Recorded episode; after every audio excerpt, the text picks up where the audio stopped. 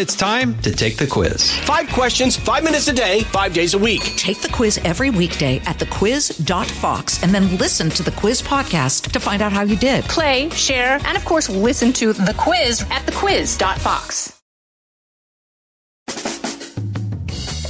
Live from everywhere USA, it's Fox Across America with Jimmy Failla.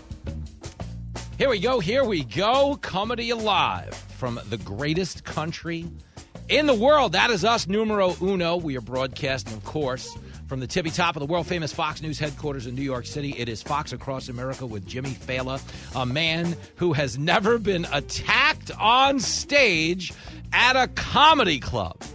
Dave Chappelle banging out his routine at the Hollywood Bowl, and a dude came on stage and tackled him. That's not right. Well, that guy better watch it because if you keep attacking comedians on stage, they will hand you an Oscar. What the hell is the world coming to? Man, oh boy, it feels like it's coming to an end, according to the Democrats, who are charging the stage in Washington over the SCOTUS leak that could end Roe versus Wade. It's people with a dirty mind that think like that. It really is. And we will clean up those dirty minds today at 888 788 9910. It's a big Wednesday, but the rules have not changed. Uh, it's no different than any other day. Be a Republican, be a Democrat. Don't be a. That is it. Don't charge the stage. How about that? be a Republican, be a Democrat. Don't charge the stage. I am off to Tampa tonight, as many of you know. I will be heading down to the Tampa Improv. I believe there are like two tickets left. Uh, tickets at improvtampa.com if you want to get a piece of that action. Uh, we will, of course, uh, be down in Tampa hanging with our good buddies from News Talk 1040 WHBO. We'll be doing the pants off of the show. It's going to be a wild time. What it's not going to be is SeaWorld. If you sit in the front of the comedy show, you're not allowed to touch the animals. That's not how it's supposed to work. it's not what they did with Chappelle last night. And let me be very clear, okay? Okay, he was on stage at a Netflix series. Uh, they're they're doing a touring series called Netflix Is a Joke, where Chappelle and a bunch of other comics go on tour and bang out some jokes, make a bunch of money off of Netflix, and it's a pretty high profile comedy gig. In fact, as high as it goes. They're playing the world famous Hollywood Bowl. Chris Rock is actually there. There's all kinds of big name comics there. Jimmy Carr is there, who I love mainly because he likes me. Uh, Jimmy Carr, for real, when I was like ready to quit stand up in 2012, the British guy with his amazing accent and his funny jokes came up to me at the Gotham Comedy Club, and uh, he actually told me my jokes were brilliant, and I mean it. It was a big deal to me because I was in like one of those phases where I'm driving a cab, I'm sleeping two hours a week, and I'm like, why am I even doing this to myself? I should quit. And then like a big guy like that saying something nice, you know, and you're like, hell, I'm not quitting. I'm coming back.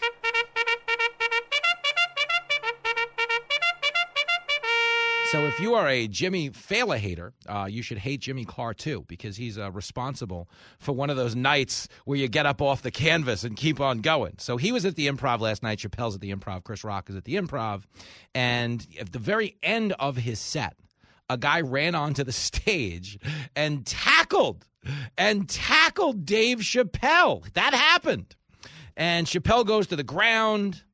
His staff runs out. You know, his security team couple of people in the entourage. And it sounds like, in the words of my Uncle Sonny, uh, they gave this guy a wood shampoo. Uh, wood shampoo is an old police term uh, from my gr- late great uncle Sonny, uh, who would say, you know, sometimes a witness guy wasn't cooperating, he was giving the cops a hard time.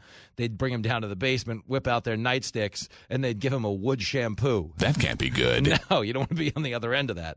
And the guy who attacked Chappelle uh, was beat up uh, pretty well. Uh, it, when he was when he left on a stretcher, it looked like his elbow was backwards, uh, and somebody had given him the business, uh, the business he sh- rightfully should have received. Okay, make no t- mistake about it. There's no world where you're within your rights to be attacking people on stage. Whether this is the Oscars or it's the Hollywood Bowl or yes, the Tampa Improv. The point is comedy. Okay, we tell jokes. They're not hate crimes. These are not you know, calls to action. Most times, comedy is an attempt to do what? Escape the torments of everyday life. You come out to laugh at jokes as a means of escaping the problems that drive you crazy in your regular existence. You get to hear a bunch of things and say a bunch of things you probably wouldn't say at work or you'd get fired. That's the point of a comedy club. We're on stage telling jokes about our package so you don't make those jokes at work and get me tooed and get dragged out of the confines. Okay, that's what comedy is. But what's happened here Okay, and I'll give you a couple of takes on this, but here's the overarching premise. You know, some people do blame the Oscars because they're like, oh, well, Will Smith stormed a comic and he got a trophy. But again, obviously the voting had taken place prior to him storming Chris Rock.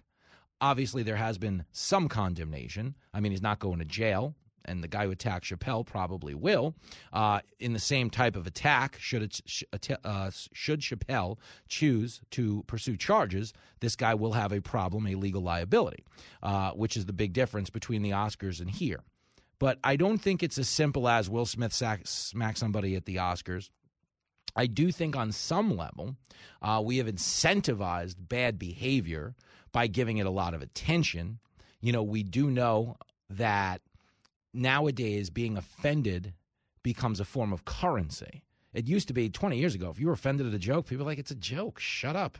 We're all here having a good time. We're going to ruin our good time because your self important ass didn't like one joke. We've got an hour worth of jokes. You didn't like 10 seconds worth of jokes. So the rest of us have to have our 60 minutes ruined. Get out of here. And that's what we did to people who got offended. But in this day and age, you know, there are a lot of pockets in the country, mainly liberal, but stick with me, where getting offended means you're some kind of a hero now. You're some you you have some type of a grievance It should be rewarded. We should lather you with attention. We should fire the person who inconvenienced you. They no longer have a right to make a living. How dare they come into the room and make an innocuous comment that some self-important jackass didn't agree with? I mean, these are the kind of pretend problems we've manufactured. Our life in America got so good, convenient, and tolerant, we started inventing forms of grievance. Okay? Saying you were traumatized at a comedy club. Yo, you paid to get in. You shook hands on the fact that people were going to say the silly stuff tonight, and you decided to get offended anyway. That doesn't make the comic the bad guy. That makes you the bad guy. He's a lousy dad, but he's right. So, on some level, we do need to defund the joke police. I've said that a lot. But I think when you pull it all together, okay, it's not as simple as Will Smith. It's not as, as simple as incentivized victimhood, which is certainly a thing and people are treating jokes like hate crimes. But I think bigger than that, okay, is there has been just such a decline in basic decency in our society. It's something I refer to a lot as the death of shame. Like people don't know shame anymore. There's so many things people do that would have been considered disgusting. You know, you've all gotten onto the plane and seen the guy trimming his toenails in the front row.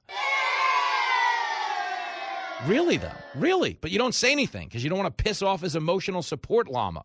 You know, the world is nuts now. People are crazy. We've rewarded their crazy. My, the therapy animal thing is my favorite thing in the world. Guy sitting next to me is a basset hound, most adorable dog on the planet. I'm flying back from Reno two months ago. Flying back from Reno, guy next to me is a basset hound. He's like, Excuse my dog. I bring him with me because I'm scared of flying. And I'm like, ah, oh, whatever, I get it, you know. But then I'm thinking about it and I'm like, well, if you think the plane is going down, doesn't that make you an a hole for making the dog come with you? I think he's got a point. I mean, what, what did the dog do to deserve this? Oh, gosh. I'm convinced this Southwest flight's taking a dump in the mountains. Hey, Sheriff Whiskerson, what do you say you print out a boarding pass and ride shotgun on this one? I mean, it's actually not that cool to the dog. Okay, the dog could just be home, like, you know, sniffing nuts and butts and living his best life. But instead, he's riding with your crazy behind. But that's where we are as a people. It's like everywhere you look, there is just this basic decline in human decency. You go to a big city, I, I, it's disgusting. I don't take any joy in saying this, but in every big city now, there are literally people every day pooping on sidewalks. It's disgusting. And we're all a byproduct of our environment where there's just filth everywhere. Okay. And I don't mean just filth. I mean, there are other aspects of life that are in decline. You know, we saw supply chain stuff disrupt our ability to just live and enjoy the material possessions we need to get by every day you know you've seen this this computer chip shortage you've seen the fuel spike you've seen the inflation you know go bananas we're in a position where the overall quality of life in america has declined uh, under this leadership. Biden sucks. And I'm not blaming him for people storming the stage, but I am blaming him for presiding over a version of America that is just clearly in decline. You know, the guy storming the stage, I don't know enough. He could be mentally ill, he could be some kind of an idiot. But we have these conversations, it seems, a lot more regularly than we used to because we now live in a world, this digital world, where what you say is so much more important than what you do. That's true. That is true. I mean, when you really think about that, okay, I could take this in a million different directions. Trump's always the best direction to me because all we did for four years was scream and yell about the things Trump said with no acknowledgement of the fact that he cut unemployment uh, in the black community more drastically than any president in the history of this country, including a guy by the name of Barack Obama. I don't see you doing any better in the booty department. But it's not a just an Obama thing. Okay, we cut illegal border crossings by 80%. We didn't have inflation, period, let alone at a 40 year high. The murder rate wasn't up by 32%. We didn't have a record level of fentanyl overdose deaths. And oh, by the way, gas was $2 cheaper a gallon. So understand what Trump said took all the attention away from what Trump did. That's why I say all the time the worst thing that could happen to Trump, the worst thing that could happen to the Republican Party is Trump getting on Twitter between now and the midterms. Because then we're going to discuss nothing but Trump's insults, Trump's attacks on the haters, instead of the substance of Joe Biden's presidency, which is that we're living in a society that cannot take a joke but is quickly becoming one. And I'm out here in the real world and I know what's right or wrong or bullshit. You're listening to Fox Across America with Jimmy Failla. I enjoyed it. It was an unbelievably interesting experience. From the Fox News Podcasts Network. I'm Ben Domenech, Fox News contributor and editor of the Transom.com daily newsletter, and I'm inviting you to join a conversation every week. It's the Ben Domenech Podcast. Subscribe and listen now by going to FoxNewsPodcasts.com.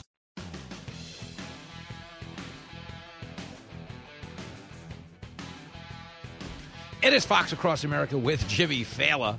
We were talking about the comedian who stormed the stage at last night's Dave Chappelle show. Why do you do things like that? You're like a crazy person. We don't have a lot of information on the attacker just yet. We just know it was idiotic. Whoever did it, why, who, however, you know, whatever motivation they had to do it, uh, this person is a jackass. Correct the mundo. Of course, he's not the only jackass making news right now. Are you following the fallout from this SCOTUS leak?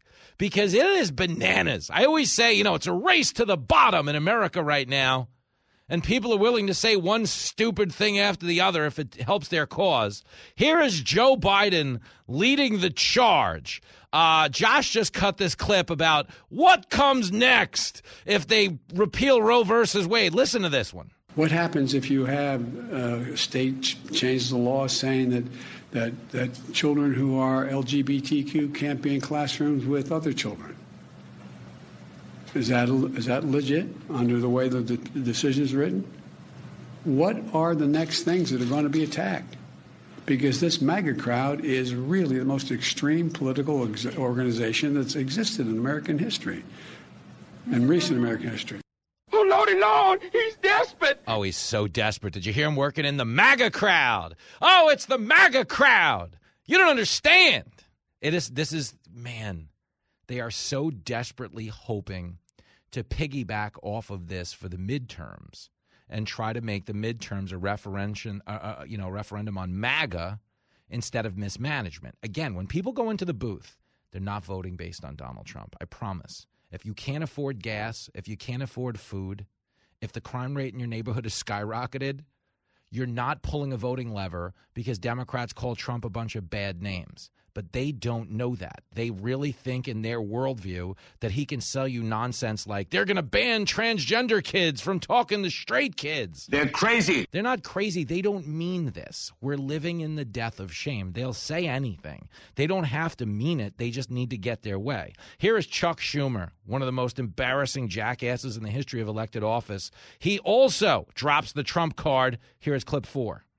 This right wing retrograde court put in by our Republican Senate, many other rights are at risk if they succeed in getting this accomplished. So that's the bottom line here, folks.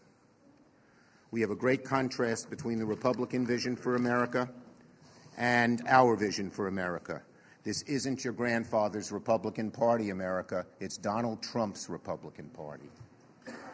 It's a right wing Republican Party. It's a party where your children will have less rights than you did. What a loser. What do you mean your children will have le- less rights than you did? Said the guy who wants to kill children. No, no, I'm I'm just looking out for your children here. Don't pee on my leg and tell me it's raining. If the Democrats have their way, you won't have children. That's the point. Republicans, we're going to talk to Jim Jordan about this today. Republicans really need to lean in on this one if they're smart because the science is on their side. Okay, Democrats are in favor of infanticide straight up infanticide. When you're talking about abortion in the second trimester and beyond, you are killing babies who can live outside the mom. Okay, that's infanticide. That's murder. That shouldn't be going on. This is what they're in favor of. But again, you got to worry about the country your kids are going to grow up in. Yo, your kids aren't going to happen if they have their way. And again, back to Trump, Trump, Trump, Trump, Trump. Here is uh, Pramila Jayapal. This might have been the dumbest one yesterday. It's clip seven. These justices are acting like this is somehow something that they have the right to change. They do not have the right to change this. We cannot accept it. I don't think people across this country are going to accept it. What would you do with a brain if you had one? I say this all the time. You know, most of our problems are not a uh, crisis of capability.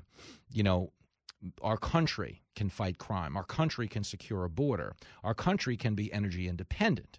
But we don't have crime problems, border problems, energy problems. We have stupid problems.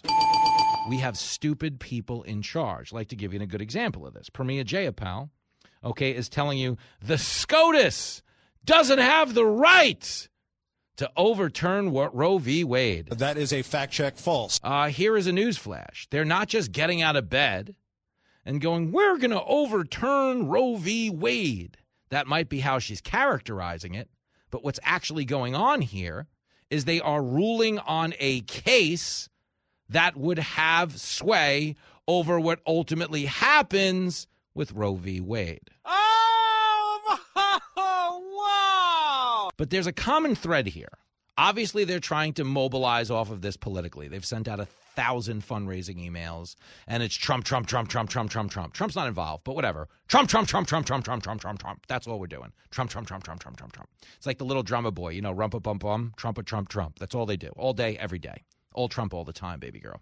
Okay, but what do every one of these slanders and attacks have in common? Are you ready? Are you ready? Not one of them, not one of them speaks to the science of their position. When you're right, you're right. And you're right. I'm going to play you some stuff when we come back from Elizabeth Warren, who is, I mean, she was red hot yesterday. You know, where there's smoke, well, actually, in her case, if there's smoke, she might be trying to send a signal. She might be trying to send a message. But the point is, the normal case would be where there's smoke, there's fire. Uh, she was, in fact, fired up, okay? And she yelled and screamed about women's rights after, by the way, leading the push to erase women's rights by giving trans people all the rights of biological women. But now she's back on Team Woman and she is not happy. And I'm going to play you some Pocahontas sound. But Elizabeth Warren, man, oh man. She's worse than Kamala. She really might be. Uh, but there's a reason why she was polling at about 3% when she dropped out of the presidential primaries, and it will be on full display when we come back right here on the big bad one and only Fox Across America.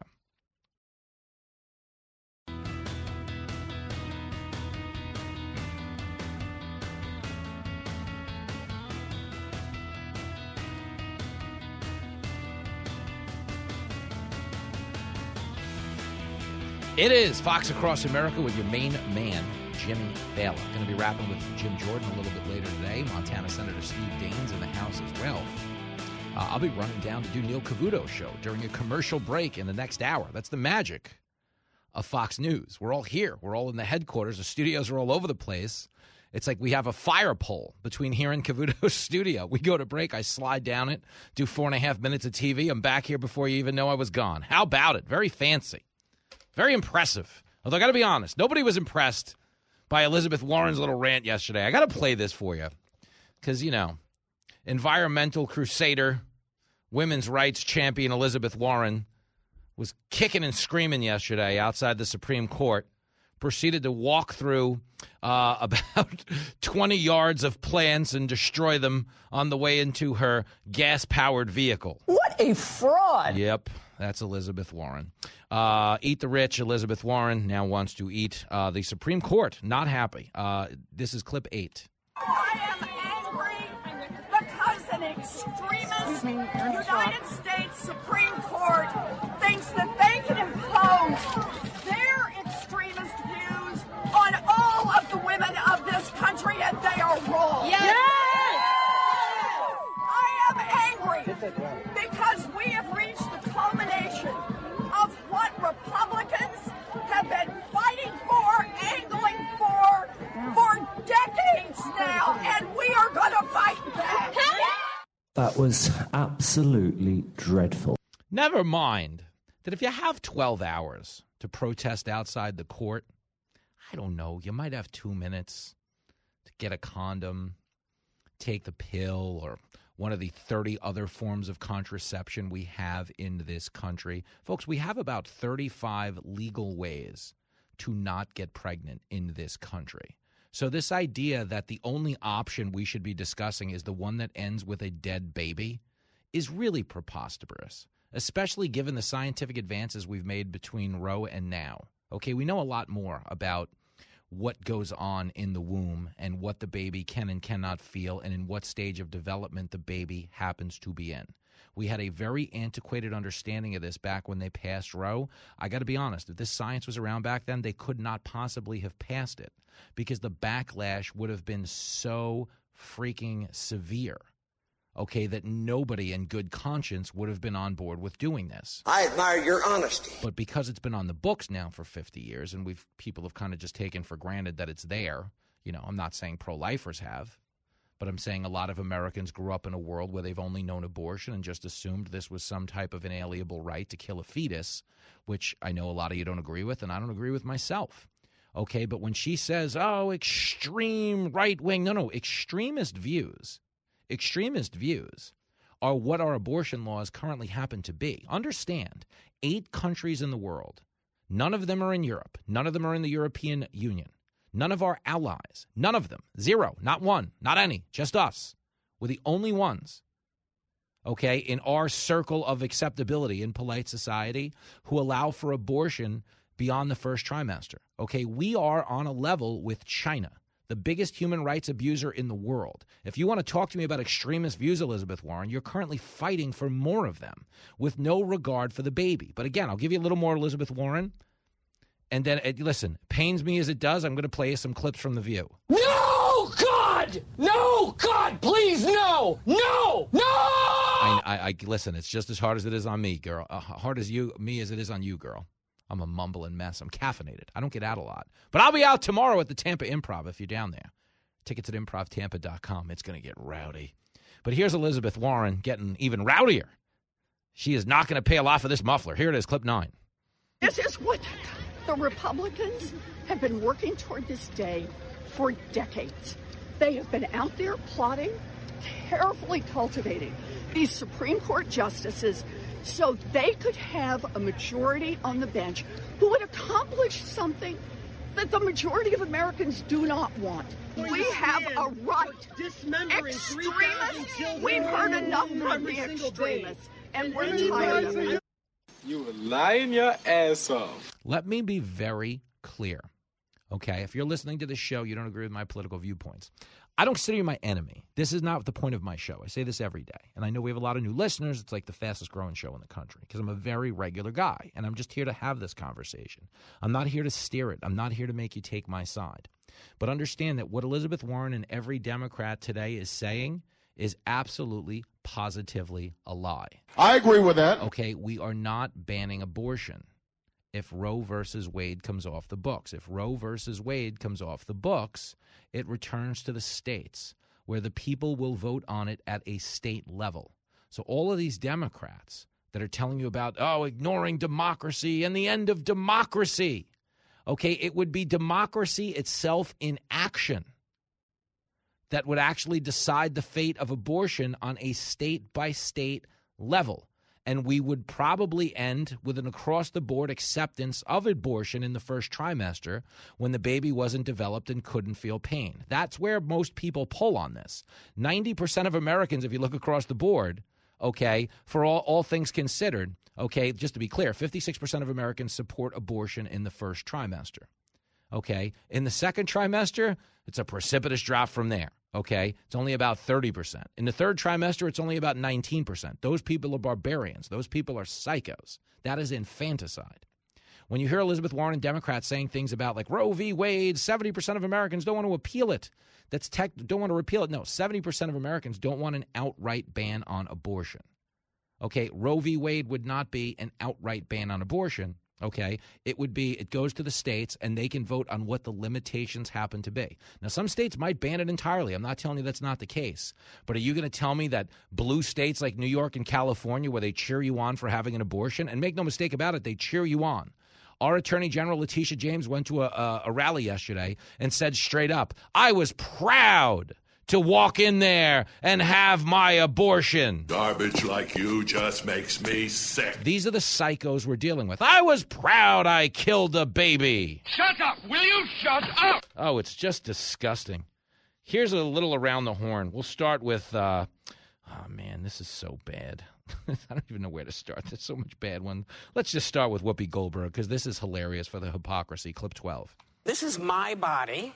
And nobody, you, you know, you got people telling me I got to wear a mask or don't wear a mask or do this. Everybody wants to tell me what to do, but you won't let me make my decision about my body. You are not the person to make that decision. My doctor and myself and my child, that's who makes the decision. Can you imagine being that stupid? Okay, understand Whoopi Goldberg was cheering on the firing of frontline coworkers who weren't vaccinated. Okay? Meaning, put this medicine in your body. It is not your choice. That's who Whoopi Goldberg is. Whoopi, I, I mean this. Whoopi Goldberg is an actual idiot. Like she's a stupid person, and they speak with so much confidence on issues they know nothing about. There's nothing to do with a race or a gender. She is actually like unintelligent. If you remember, she once said she wanted Jill Biden. ah, she wanted Jill Biden to be in charge of her health decisions because she's a great doctor. and then they had to be like, uh, "Whoopi, she's not a actual medical doctor. Actually, she's a, a teacher." But she didn't even own it. Okay, what were they doing yesterday? Oh, the White House Correspondents' Dinner was great because Biden can laugh at himself. Trump can't laugh at himself. Yo, Trump hosted Saturday Night Live three times and actually had a Comedy Central roast of Donald Trump where he was mocked and harangued for an hour viciously. Some of the most vile insults you've ever heard, and he laughed at him and took him like a champ. But again, they're always positioning the conversation. Democrats are good, Republicans are literally Hitler, and they're willing to pound the table on that with no regard for fact. Okay, here's a little more Whoopi. Clip 13. Women, when they decide something is not right for them, they're going to take it into their own hands. Well, we got tired of tripping over women in bathrooms, public bathrooms, who were giving themselves abortions because there was nowhere safe, nowhere clean, nowhere to go. This law came about because people wanted people to have somewhere safe and somewhere clean. It has nothing to do with your religion. This is not a religious issue. This is a human issue. Are you stupid or something? It's a human issue. I want the right to kill babies. You suck. Yo, you, that's the human issue, Whoopi. You're killing babies. Okay, again, there are about 35 forms of contraception out there. You have the option of abstinence, which I understand is not realistic for a lot of you. Certainly wasn't realistic for me. Okay, you have the option of condoms, you have the option of birth control, you have the option of an IUD. Okay, there are things you can do to keep yourself from getting pregnant. So, this idea that we should burn down the country over the one option that ends with a dead baby is insane. And I mean this, guys. I, I really mean this. Abortion will go down as this generation's slavery. meaning an unfathomable, unfathomable human rights atrocity that will not age very well, and anyone associated with it will look horrific 50 years from now, 100 years from now, as the science continues to evolve. Never mind why abortion was started. Margaret Sanger, the founder of all that is holy in the abortion high church, viewed it as a form of eugenics and wanted to limit the number of black babies being born in this country. Oh, you're right. And when you're right, you're right. And you, you're always right. That's why they have her name quietly scrubbed from everything associated with abortion and everything associated with Planned Parenthood. Margaret Sanger specifically started abortion so we'd have less black babies in the world. That's true. That is true. That's why it started. Do you understand? And the number of uh, understand, I live in New York. As Ben Domenech was saying yesterday, a city where more black babies are aborted each year than are actually born. Think about that. That's what they're fighting for a world where we're killing more black babies than giving birth to. And why? People will adopt these babies. Adoption is very well an option. You know, we keep reducing this to matters of economics, but is that what we are to believe? Is that the whole point of being alive is to make money? God, I hope not, or I'm screwed because I never have any. No matter how good my career goes from time to time, I've hit all kinds of wild pockets, but me and money just don't get along. It just never works out for the two of us for whatever reason. Okay, but here's more media meltdown. Okay, here is Elie Mystal on MSNBC who just gets paid to come on TV and yell, you know, any any racist word salad he can. Well, he had a fantastic throw painting this time. It's clip 14. Alito's fundamental legal reasoning is that abortion is not a fundamental right because it doesn't go back to the founding because the founding fathers didn't recognize abortion as a fundamental right. And he's right about that. The founding fathers didn't recognize abortion as a fundamental right because the founding fathers were racist, misogynist jerk faces who didn't believe that women had any rights at all. So of course they didn't believe that women had rights to their own bodies. The founding fathers didn't believe that marital rape was a thing couldn't be a thing according to the founding fathers, according to Sam Alito. So that's the history that Sam Alito is is is accessing. We're not going to sit here and listen to you bad mouth the United States of America. Come on, Elie Mystal. It's a bunch of misogynistic, racist jerk faces. Such an idiot. This is pretty much the worst video ever made. it's a misogynistic, racist jerk faces. He literally said the word jerk faces. it's really hard. You gotta do better than that. Come on, Elie Mystal. But listen to this last montage I'm going to play because this is Joy Behar. This is more view. This is Joy Behar leading the charge. You'll have to hear some CNN as well. CNN is the worst. But it's all about where does this go next? Here it is, clip 11. My worry is that this is just the beginning. Next, they'll go after gay marriage, and, and maybe maybe uh, uh, the board, the what is it, Brown versus Board of Education? Yeah. They already eroded our voting rights So a little good. bit. So I see some, I see fascism down the line here. There are a lot of things now on the chopping block. Fundamental rights include interstate travel, include the idea of same-sex marriage, include same-sex relationships, just to name a few. Now this is essentially gone. What's next? In the event that we had a Republican president in 2024, um, that's where we'd be. We'd be at a you know South America style nationwide abortion ban in America. What other cases have been decided based on these precedents that could now be in jeopardy? Same sex marriage. I'm surrounded by idiots. And you know what's going on here, just so we're clear, okay? And you need to know this. I own a politics to English dictionary. I am not smart. Like you wouldn't copy off me on a test, but I am I know human nature better than any human being alive. It's just that I've spent too much time talking to a random slice of society. Driving a taxi on the road doing comedy, being a radio guy, go, traveling the world, being married into the Midwest, and, and living the most diverse lifestyle of anyone you've ever met. Understand, I, I worked in a career for 10 years where I was literally the only white guy, referred to as the white guy. Okay? I understand every race and, and, and orientation and gender and politics. And the reason why, okay, just so you understand, is because we're all the same. And what these people are doing in this instance is trying to mobilize other factions because they know they don't have the support for the science that's behind their argument. That's the story.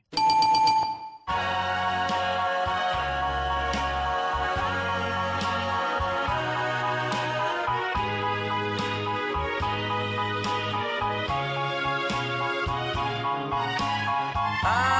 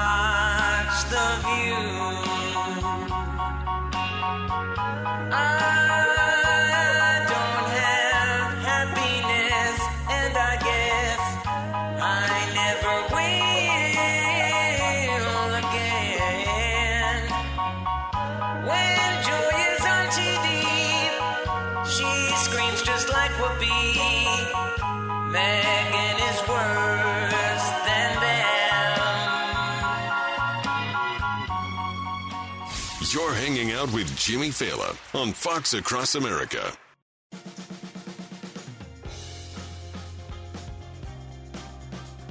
It is Fox Across America with your main man, Jimmy Failla.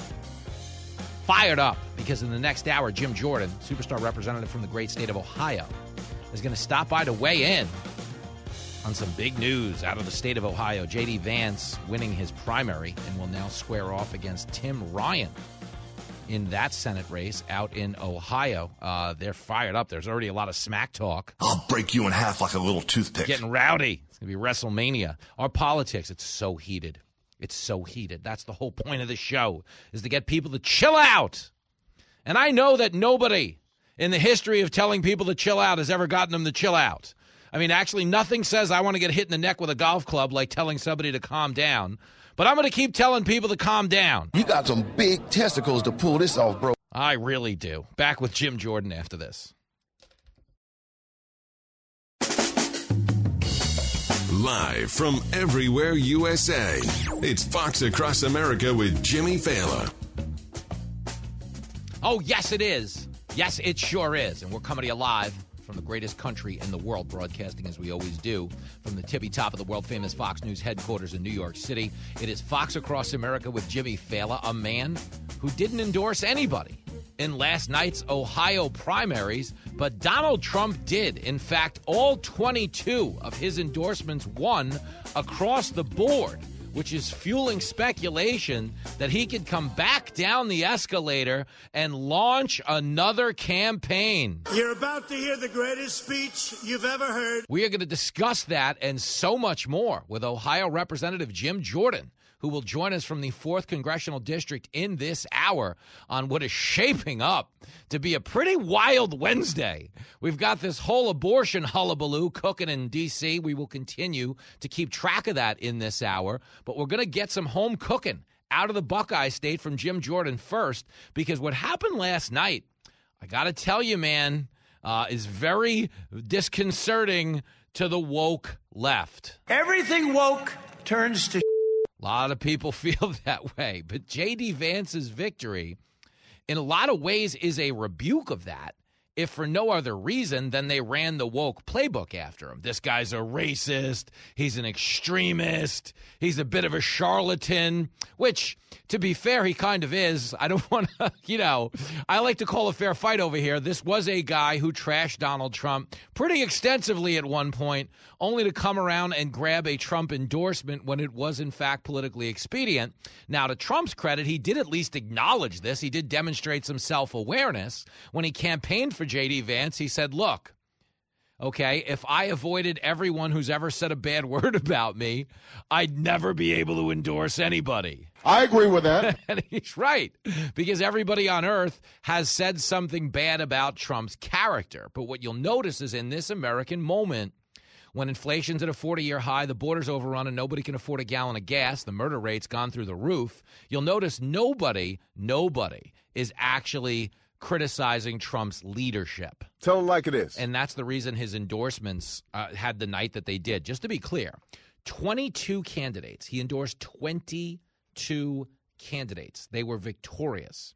Okay. Now, to be clear, a lot of them were incumbents. They weren't facing major primary challenges. So he did claim some easy victories. He did. I mean, it wasn't all, you know, hard fought. These weren't all J.D. Vance battles. Some of these were the Harlem Globetrotters versus the Washington Generals. Get him out of here. Get him out. Now, hold on, Trump. I'm not, I'm not bashing you. Calm down. What I'm saying is, yeah, just, you know, we, we, we would be lying to you if we said every one of these were nail biters, we didn't know how they were going to go until Trump got involved. But make no mistake about it. Okay, J.D. Vance won his primary because Donald Trump endorsed him. Okay, it was a dramatic turnaround in that race in which he was polling behind by double digits which tells you Donald Trump still pretty popular in my wife's home state of Ohio. One of the reasons he's still pretty popular in my wife's home state of Ohio is because America is still pretty popular in my wife's home state of Ohio. Freedom! I mean, they like the country. They like the idea of getting the government out of your life. They don't want more entitlement. They don't want more government spending. They want the right to life, liberty, and the pursuit of happiness. Just get the hell out of my way and let me go. And for whatever you think about J.D. Vance, uh, he, of course, authored the famous book Hillbilly Elegy, which was, in a lot of ways, a response to Donald Trump's surge in 2016.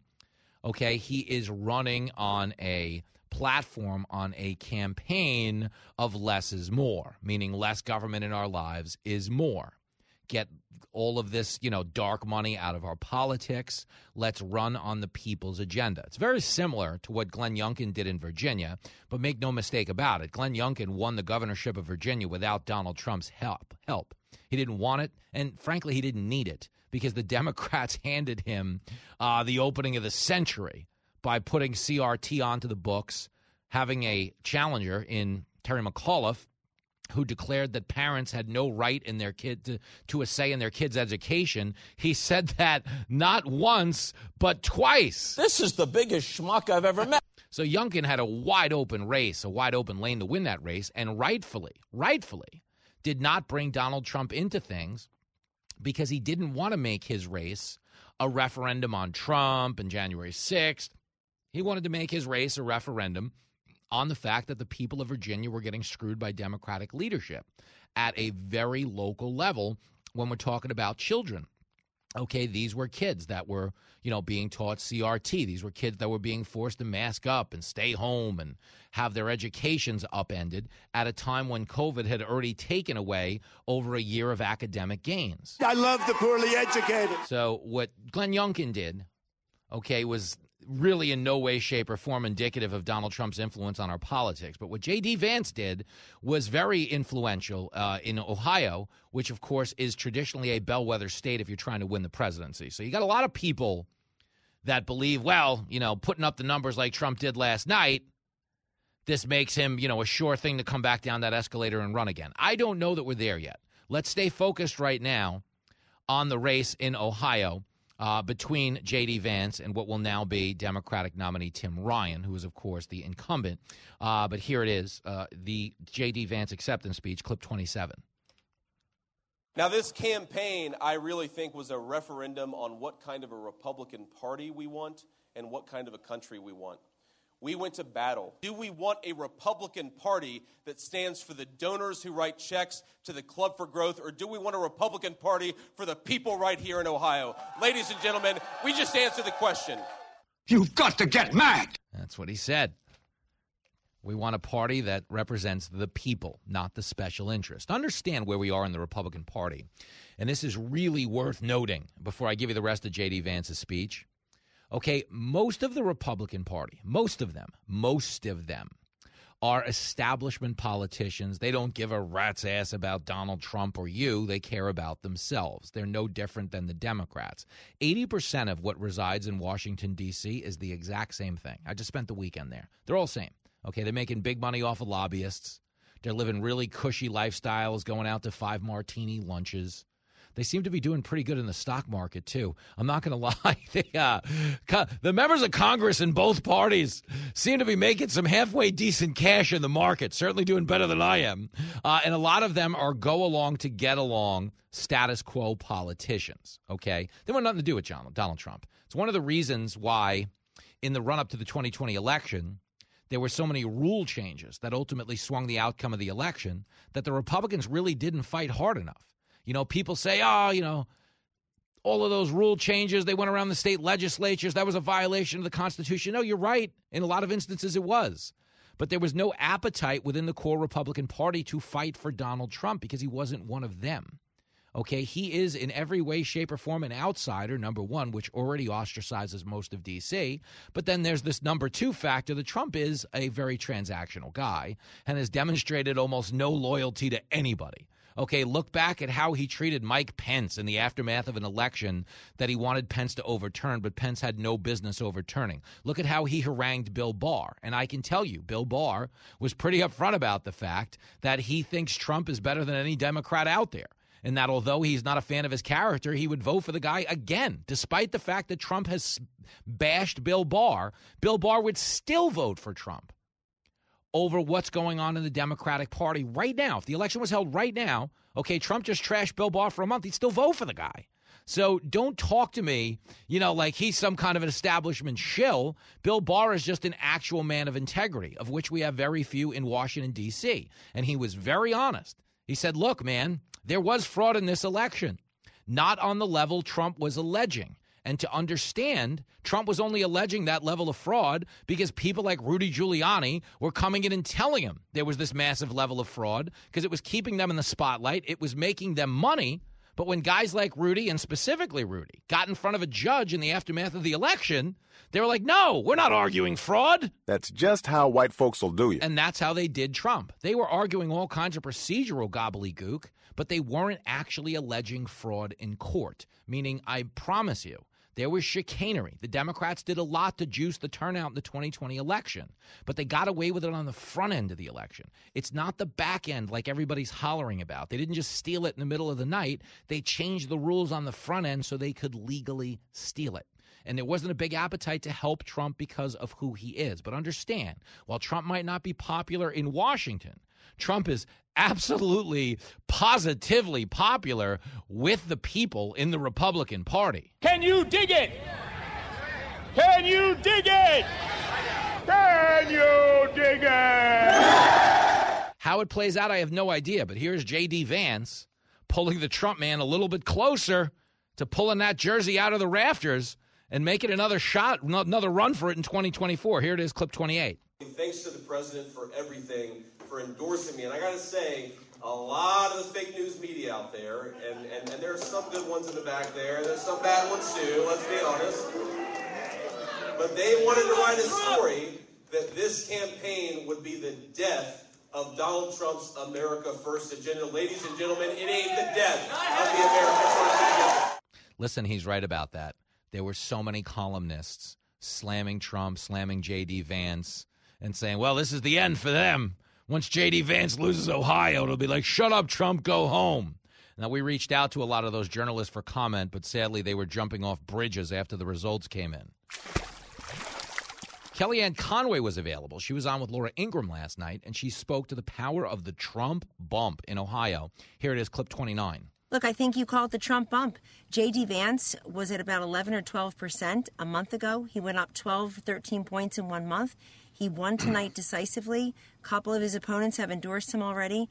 And I, I think the president ran the tables in Ohio because Ohioans see that inflation, immigration, border security, what's going on in Ukraine, gas pump, grocery store, everything that is vexing and perplexing them, they fear is at the seat of, as at the hands of people like Tim Ryan, the Democratic nominee, now up against J.D. Vance, a total phony, really a mini Joe Biden, next generation, mini Loch Ness monster. Mm-hmm. He's been in Washington 20 years, completely unremarkable. Has already lost one race for president. Sound familiar? just to be clear, she's referring to Tim Ryan. In that quote, it actually sounds like she says, now up against JD Vance, a total phony, really a mini Joe Biden, next generation mini Loch Ness monster. What the hell did you just say? She was referring to Tim Ryan, of course, but it's a big bump. It is a big bump for JD Vance, and it is a signal that Trumpism is very much alive within the Republican Party. And she's right to point to the fact that the Democrats have just run this country into the ground. Okay, Ohio is the country. Okay, it's beginning of the heartland. It's where my family, Jenny's family, are from. They're the best people on the planet. And the things they prioritize are so simple. Okay, they're not radical white wing extremists. They're not transphobes. They're not homophobes. They're not a bunch of racists. That's what they're depicting them as for supporting J.D. Vance. But the truth is, most of them just want to go to work, go to church, go to a football game on a Friday night, go out to dinner, and when the kids go to bed, go upstairs and get some from the missus. Oh, yes, I've read about that in the Bible. And that's really what J.D. Vance is catering to. Okay, there's going to be a lot of screaming and yelling today about, oh, right wing this and extreme that. But the real reason they're upset is because they thought Trump was gone, but he ain't going anywhere yet. Introducing Ask Trump, the advice seminar from a man who's an expert on everything. Nobody knows the politicians better than I do. I know more about ISIS than the generals. Nobody do. knows more about campaign finance. Nobody knows much more about technology. Nobody knows more about environmental impact statements. I understand the tax laws better than almost anyone. He'll take your questions on everything from baseball deals. Nobody knows more about trade than me. To children's gifts. Nobody has better toys than I do. Ask Trump can improve your vocabulary. I know words. I have the best words. Audiences enjoy it so much it feels like a religious experience. Nobody loves the Bible more than I do. Ask Trump is so successful the critics are going nuclear. There's nobody that understands the horror of nuclear better than me. Ask Trump, the fastest growing advice seminar in the country. Because nobody's ever had crowds like Trump has had.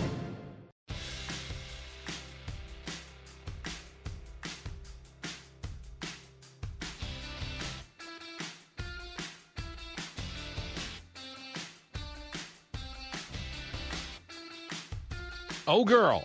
It is Fox Across America with Jimmy Failla. We're going to be rapping with Jimmy Jordan. Jim Jordan from the 4th Congressional District of Ohio joining us in the next break. He got into it on the Hill uh, with Secretary Mayorkas for claiming that the border is secure. Gosh, I have such a good Mayorkas story for him. I saw him at a party in D.C. on Friday night and he was waiting in line to meet Don Lemon. That's true. Your borders, your head of uh, Homeland Security, waiting in line to meet Don Lemon. That was embarrassing. Oh man, it hurt me. It hurt me on a multitude of levels. Uh, and I wish Don Lemon no ill will. I actually talked to him. He was a nice guy, but I still think it was telling in a lot of ways. Here is Jordan calling out Mayorkas for repeating the claim that the border is secure. This is clip 33. He said it last September. Quote. The border is secure, he told us. In the 15 months Joe Biden has been president, 2,498,224 illegal migrants have been apprehended at our border. Hundreds of thousands of others that we didn't catch, the gotaways, have also entered our country. And the, pre- uh, the secretary says the border is secure. Think about last year. March of last year was the highest month on record for illegal migrants encountered at our southern border. Highest month in history until the month of April. And April was the highest month on record for illegal migrants coming to our country until the month of May. And May was the highest month on record until the month of June. And June was the highest month on record until the month of July when 213,593 illegal migrants were at our southwest border. And just two months after that, our witness, the Secretary of Homeland Security, said the border is secure. I mean, think about that. Do you hear those numbers we're talking about? Okay. 235,000, you know, illegal immigrants are at the border in 2 months. This could be a problem. It's a huge problem. Yo, it's a problem for them too. So don't try to group me as some like right wing, screw these people. Okay, these people are being subjected to dire, okay, dire situations that we ourselves don't even know or fathom here in America. So I do have a lot of empathy for the people coming here. And one of the reasons they're coming here, the biggest one, is because they know they're going to get in. Bingo. It's not what you say, it's what you do. When Mayorkas says the border is secure, if everybody who comes to this secure border gets let into the country, guess what? It's not secure because everybody who wants to get in is actually getting in. He knows what he's talking about. They don't call home and go, hey, Mayorkas said it's secure, so don't bother coming. They say, hey, let us in. It's like getting into a bar in college, getting into a bar in high school, if that's how you rolled. I mean, I did. I get on the air every day and tell you this is not the perfect game radio hour. I am the biggest dirtbag I know. I'm a very flawed individual, but I sure know how to enjoy myself. And the bottom line is it's getting a little harder here under this administration because we have people who are living through what I consider to be the death of shame. They will get in front of a microphone or a TV if they think it protects their political party and tell you anything. Secretary Mayorkas will tell you anything. No, no, the border's secure. Oh, really? Then how did we have a record level of overdose deaths last year because of the fentanyl coming across the border? Wow, odd. I mean, God knows how bad it would be if it wasn't secure. How did we have a record level of migrants crossing our borders last year the, with the border being so secure? I mean, I'll take it at your word, but heaven forbid what would happen if it wasn't secure. I can't even imagine what would happen, Secretary Mayorkas. Long story short. Democrats are so full of crap.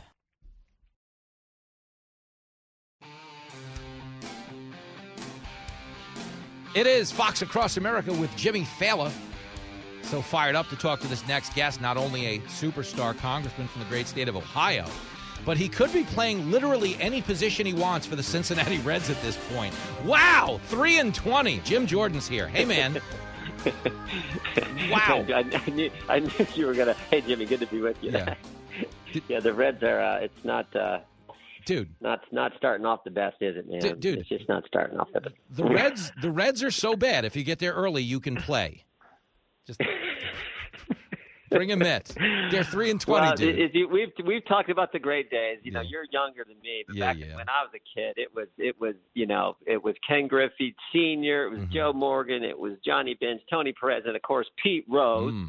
Uh, it was Concepcion at shortstop. Uh, I'm trying to think. George Foster, left field, right field. Who was it? Gri- Griffey played right field, Yep. center field. Who played center field? They had um, Oh, I know this. Tolan, Cesar Geronimo. They, they, they had a. Listen, they were great. They some, the, uh, the point yeah, is, I'm going to cut you off before you sing "Glory Days" by Bruce Springsteen. okay, I don't mean to cut off the boss. The point is, uh, the, apparently the gas prices are making it a little harder to run the big red machine these days. I don't know. I don't know what's. guess, I don't know what's going on. They actually did away with their uh, COVID mask mandate in the ballpark because at this point they'd be happy to see anybody catch anything.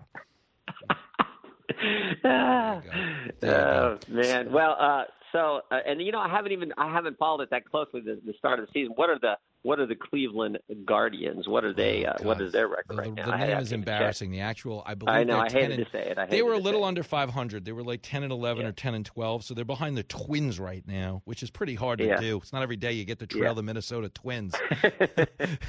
I mean, it was right after the the- the Reds won their last World Series. You won in 90. The Twins won in 91. Really, neither team's been much good ever since. With the- Kirby Puckett. Kirby Yes. Puckett. That's what I remember. so funny. And when the Reds won that year in 90, uh, 91 was uh, Paul O'Neill. No, who made the throws? Who made, Paul O'Neill made the throws, Yeah. right? The great the, the, the Mhm. throws from right field.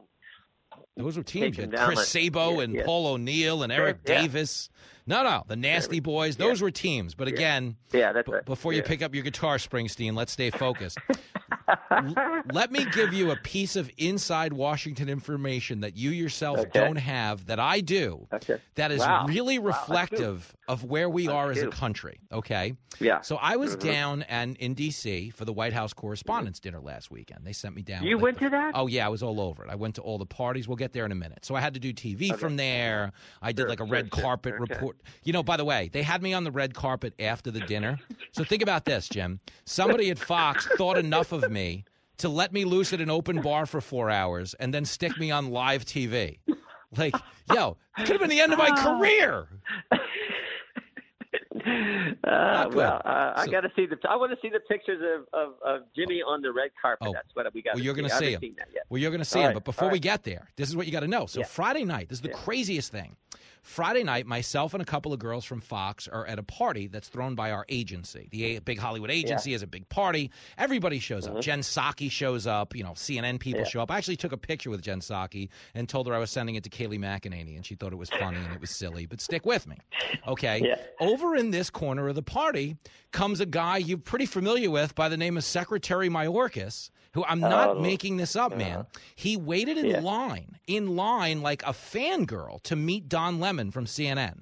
And they hugged, That's they it. took a picture. I talked about it all day on Monday's show because, you know, everybody's concerned Mayorkas is an ideologue. If you're waiting in line to meet the guy who says policing the border is racist, I'm going to go out on a limb and say he might be an ideologue. No? Yeah, no kidding. That is interesting. And he did. Yeah, that is we were all like, interesting. "Oh my God, is that my Mayorkas?" We were dying. And and he met he met Don Lemon the way. Do you remember those videos of the girls when the Beatles came to Shea Stadium in '64 and they were just crying? It was really like we were like, "Yo, crazy man." Oh, that yeah, that is that's Not that's good. different. Yeah, that's Not- different. Well, I bring it up yeah, too because when you were, you know, talking to him on the Hill, uh, he had some pretty interesting answers, especially as it pertains to not knowing where the members of the terror watch list were who crossed the country. Uh, do you take him at his word when he tried to clean that up the next day? Because I don't. Well, yeah. So, but I, I got to be honest with you, Jimmy. I was reluctant to ask the question because I thought he'd give me the answer like, "Well, what do you think, you moron?" Of course, I know where they're at. We, we wouldn't let him in the country. I'm the Secretary of Homeland Security, you know. But he did it, I, and that's why I waited till the end of my five minutes. I said, "I'll, I'll go ahead and try this," because most of the time when I ask questions, I know where I want to go, or I got a good idea what he's going to say, the Yeah. witness is going to say. Uh, but this is one I'm like, ah, well, I don't know. I don't know what he's going to say, but I, I think he'll probably say. He said the exact. He's like, I don't know, and I said, are some of them released? Are they detained? Or they not? I don't know. I'll have to get back with you. It, it when you think of the mission, I, I said this: the, the the top three missions of the Department of Homeland Security. Number one, prevent terrorism. Number two, secure the border. Number three, enforce immigration law. Well, we know he's not doing two and three, and based on that answer, you got to question whether he's doing number one. That tells you how bad this guy is, and that in fact they are doing what's happening to our border. They are doing that intentionally, deliberately. Um, which is even more frightening when you think about it. Well, well, that's what I was going to say. Uh, we're talking to Jim Jordan from the Fourth Congressional District of Ohio. You know, it was Clay Higgins from Louisiana who told Mayorkas to resign, and Mayorkas was like, Yeah. "I couldn't disagree with you more," because I think on some Yeah. level he does think he's doing a good job because their agenda is not the agenda of the American people. Is that what it is? Great. Yeah, no, that you you've hit on it exactly, Jimmy. The the that that statement where he said several times now in hearings last year, the border is secure, the border is secure. Well, there was when he first said it in September 21, September last year, he said the border is secure, and then there was the second part to the sentence, and I said this in my opening statement. The second part to the sentence was, "We are executing our plan." And that part is the first part's false. The second part is true, and that that again is the scary part because you know think about it. Day one, uh, Joe Biden says there's going to be a moratorium on any deportation. Day, day one, Joe Biden announces we're not going to finish the wall. In fact, we're going to pay people not to build the wall, so we're not going to finish the wall. They get rid of the Remain in Mexico policy, and as you rightly point out, then the, the message to people, the incentive sent to folks to come here is come to America. There's no wall to get over or get around. You won't have to wait in Mexico while we evaluate your asylum claim, and you will not get deported. And you're going to be able to go anywhere you want in the country. They're going to give you a cell phone. When you get that cell phone, you get to wherever you want to go. You can call on that phone back to friends and family in your home country, and you can say, "Hey, look." But you, I, as I said in the hearing, you won't even call. You'll FaceTime. You'll Yeah. FaceTime people back home and say, "Look, Mayorkas will let you go wherever you want in the United States, and you never have to go home." And and he actually said when I asked him, "Do you think all that incentivizes people?" He said, "No, that's not the incentive. That's not why they're coming." I'm like, "This guy's this guy has, doesn't have a clue, and they're intentionally doing this."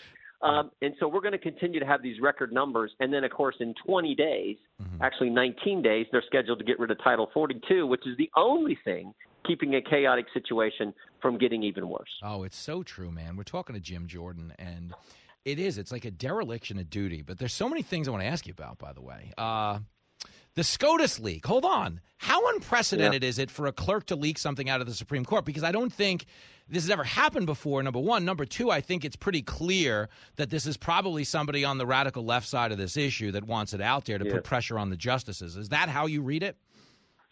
I, I do. Uh, I, I actually think the first the first key takeaway here in my mind is if in fact this is this is the decision, this is what's going to happen in June when they get to the final decision.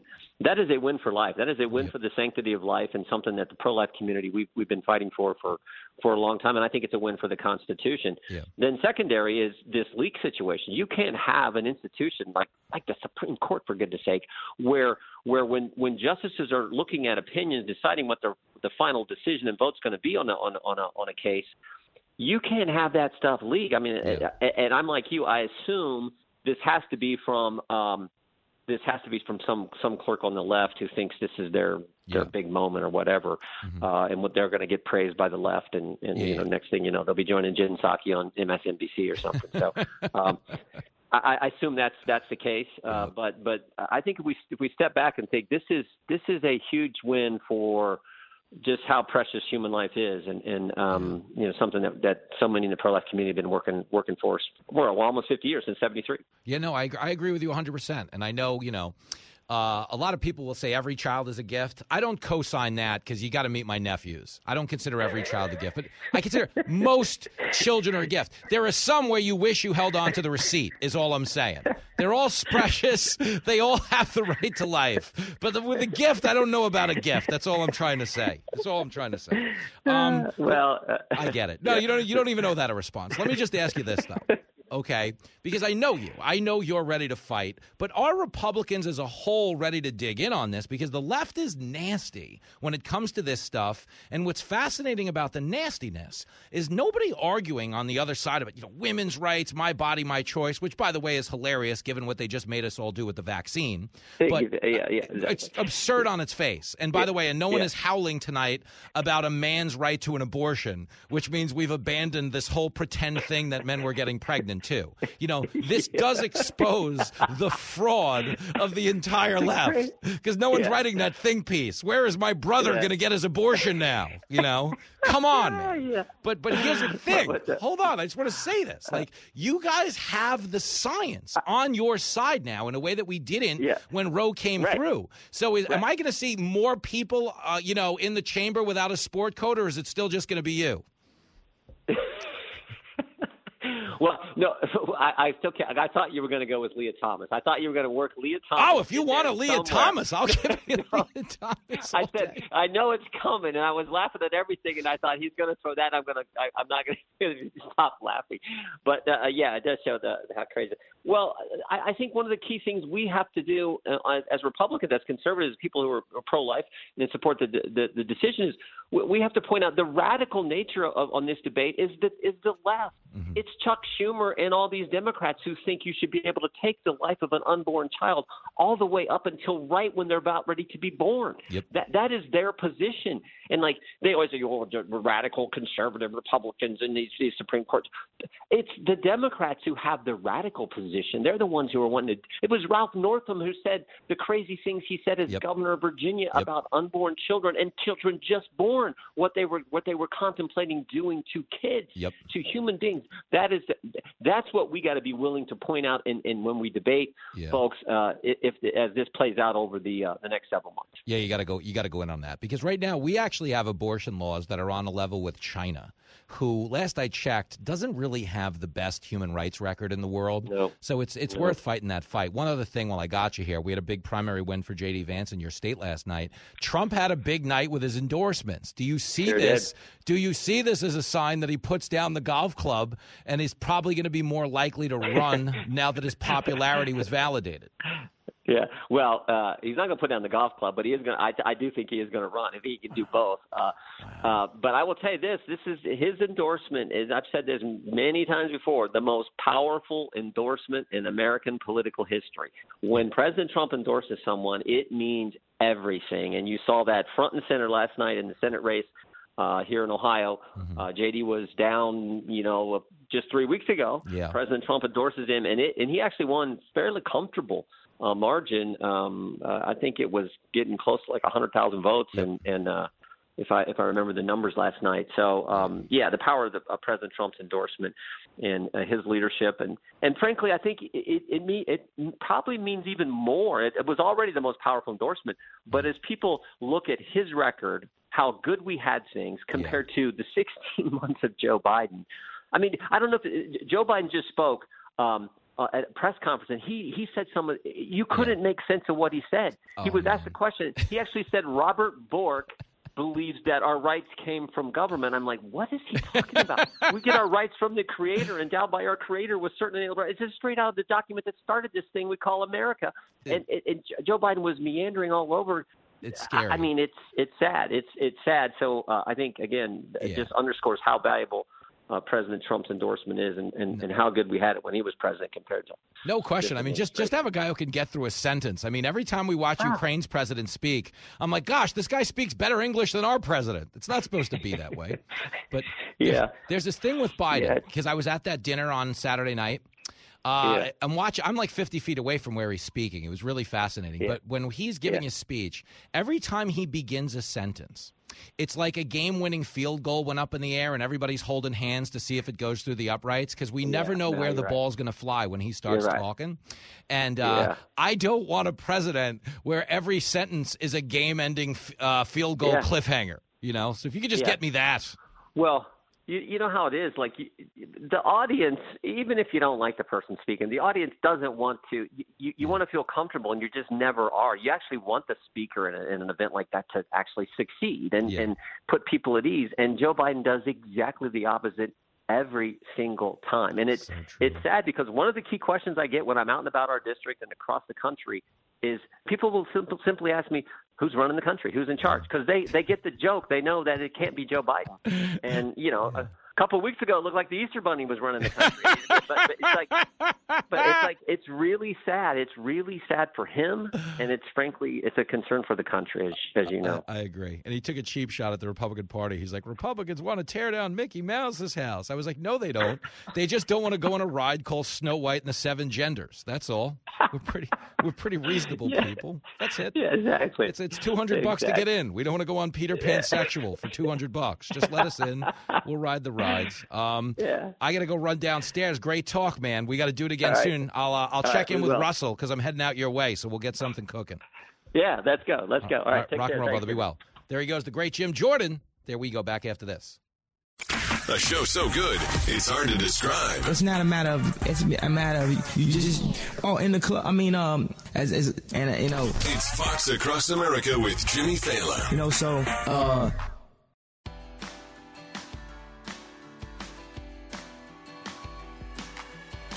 Fox Across America presents Great Moments in Presidential History. Ask not what your country can do for you, ask what you can do for your country. Mr. Gorbachev, tear down this wall. America is a nation that can be defined in a single word. I was going to put him. Uh, foot, foot. It is Fox Across America with Jimmy Failla, uh, Joe Biden throwing another wild pitch into the stands yesterday. He was giving a speech uh, about Ukraine down in Troy, Alabama. And he actually said that we sent weapons to Russia.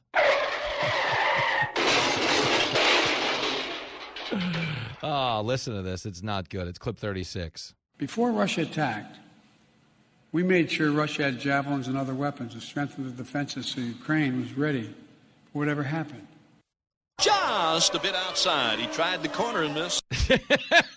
Did you hear that? Before Russia attacked, we made sure they had javelins. This man needs a retirement home and a warm bowl of soup. Oh, it really is rough. Let me give it to you one more time. It's clip 36. Before Russia attacked, we made sure Russia had javelins and other weapons to strengthen the defenses so Ukraine was ready for whatever happened. We have a president that is clearly not all there. I mean, it's a mess. You know, a lot of the things he says, you know, when we're talking about like the minor incursion in Ukraine would have been okay, or we're sending in troops, or we're shooting off chemical weapons. A lot of the things when he has these blunders, he has them in the in the biggest situations. It'd be so much better if he did this, you know, and confined it to. You remember last week when he was meeting the world champion Tampa Bay Lightning, and he called the NF, NHL commissioner Gary Bettman. He called the guy Gary Batman. he goes, "Yeah, and your commissioner Gary Batman." Biden's lost his marbles. A lot of people feel that way because the guy's name is Bettman, and no, he is not a caped crusader. Joe Biden uh, is a mess. We're going to try to clean it up in the next hour. Montana Senator Steve Daines is stopping by with some words of wisdom from Kamala Harris. Buckle up, kids. Going to be a good one. Live from everywhere USA, it's Fox Across America with Jimmy Failla. Oh, girl. You bet it is. The high flying, death defying Fox Across America with Jimmy Failla. Man who just got off the television with a great Neil Cavuto during the last commercial break, but I am now here with you to have a stupid hunt. We're going on a stupid hunt in this hour.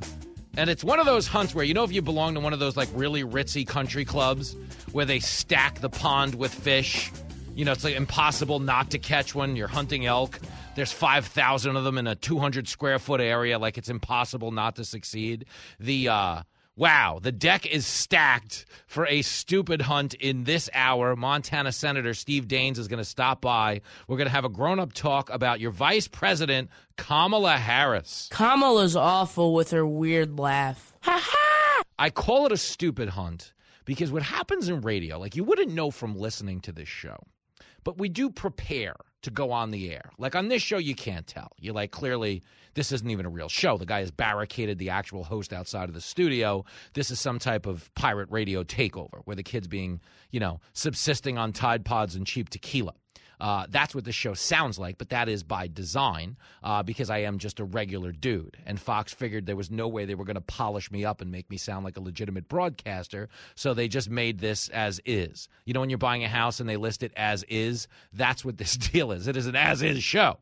Okay, but I say stupid hunt because I was looking through the available political sound at this very moment. You know, we've got Josh in the booth, and whatever happens, he cuts it, gives it to you. Oh, Biden said this. Kamala said that. Chuck Schumer said something. You know what I mean? Uh, Stacey Abrams had something to say. Stacey Abrams is fully.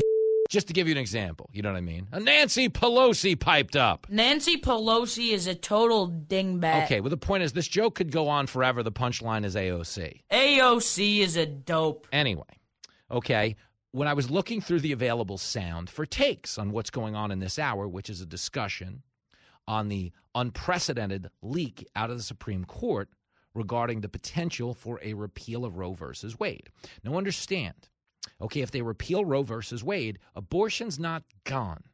It returns to the states, at which point our democracy in action will determine the fate of abortion in each individual state. I admire your honesty. And and it's worth admiring because in this moment no one is being honest. Okay, what all the Democrats are telling you is, "Oh, this is an attack on women's rights."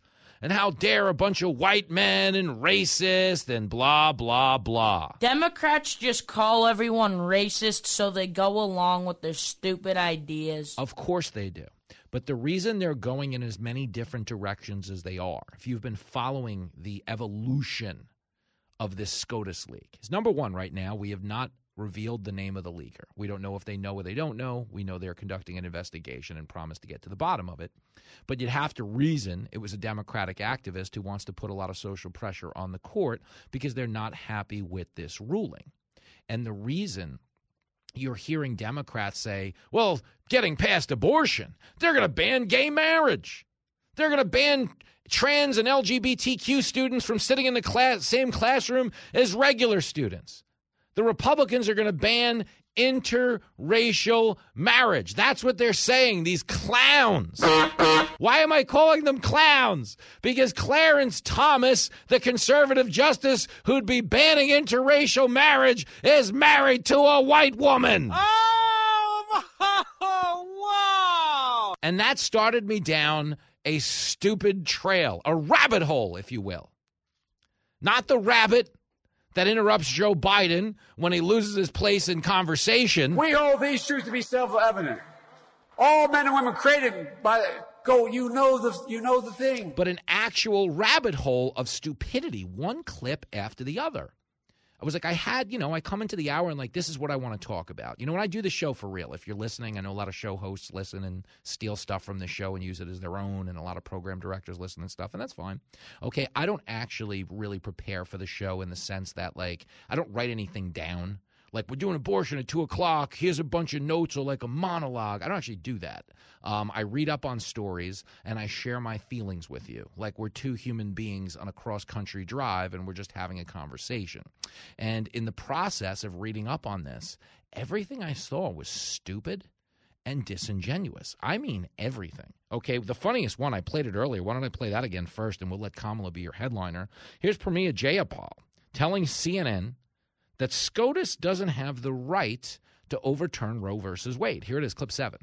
These justices are acting like this is somehow something that they have the right to change. They do not have the right to change this. We cannot accept it. I don't think people across this country are going to accept it.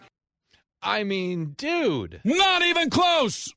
The Supreme Court is ruling in a case that overlaps with the legitimate standing of Roe v. Wade, meaning their job in this case is to issue a ruling on whether it stays or goes. Correct the mundo. That's what's going on here. They have this right. It's the whole point of the Supreme Court. This is like Pramila Jayapal being like, hey, these firemen don't have the right to hose down this blaze What's going on here? These fire, you believe they're going to trample on our rights like this? Okay, we have stupid people who don't know what they're talking about. And one of the reasons they're trying to go in the direction of they don't have the rights, so where's this going to take us next? Or gay marriage, or you know, interracial marriage, or LGBTQ kids, is because of the politics. They're trying to rile up as many groups as possible because this entire SCOTUS leak was designed to mobilize an apathetic Democratic voting base. I'm Kamala Harris, and I approve this message. That's the whole point of the leak. Okay, they leaked it because they have nothing to run on. Do you understand? Inflation's at a 40 year high, it's their fault. They can't run on that. Vote for us, it'll be even more expensive. You know, gas, 20 cents off an all time high. But how about this? Since Biden announced that he was tapping into our strategic oil reserves. Are you ready for this? The price of gas has gone up four cents. This could be a problem. So not only did we debilitate our strategic oil reserves, which are designed for war, for a crippling blow to our infrastructure.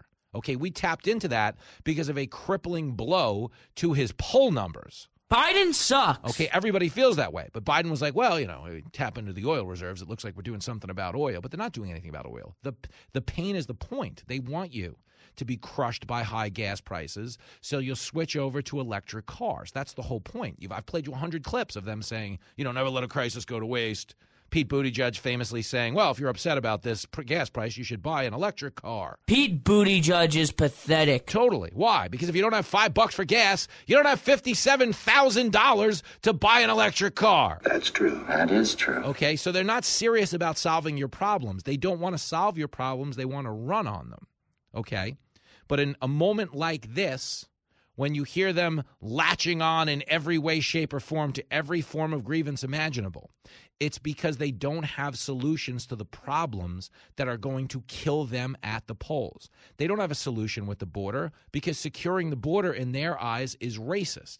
They have it in their head that if they let, let, enough people into this country illegally, they will ultimately become dependent on the government and they'll continue to vote for Democrats so the government gets them through life. Government is not the solution to our problem. Government is the problem. And it's not only Ronald Reagan who knows that. It's a lot of members of the Latino community who have abandoned the Democratic Party by a net margin of 34%. The Democrats have lost 34% with Latino voters. oh, I'm in trouble. Biden knows that. Okay, why? Because Latino voters didn't come to America to live in a country that resembles the one they left. They came to America to make their own way. They didn't come here for a handout. Latino voters, okay, want to work. They want to provide for their family. They want to succeed. They don't want to be pandered to with terms like Latin X that no Latino person uses. That is a white liberal elite term that they threw about to make it sound like they were more virtuous than everybody else. You don't use the term Latin X. Never mind that it didn't exist five minutes ago. You don't know better like we do. We're enlightened. We know the Latino people. That's what we're doing here. Yeah, you know them so well, they've abandoned your party. So the point is, the Democrats can't run on anything right now. So they're trying to run on everything.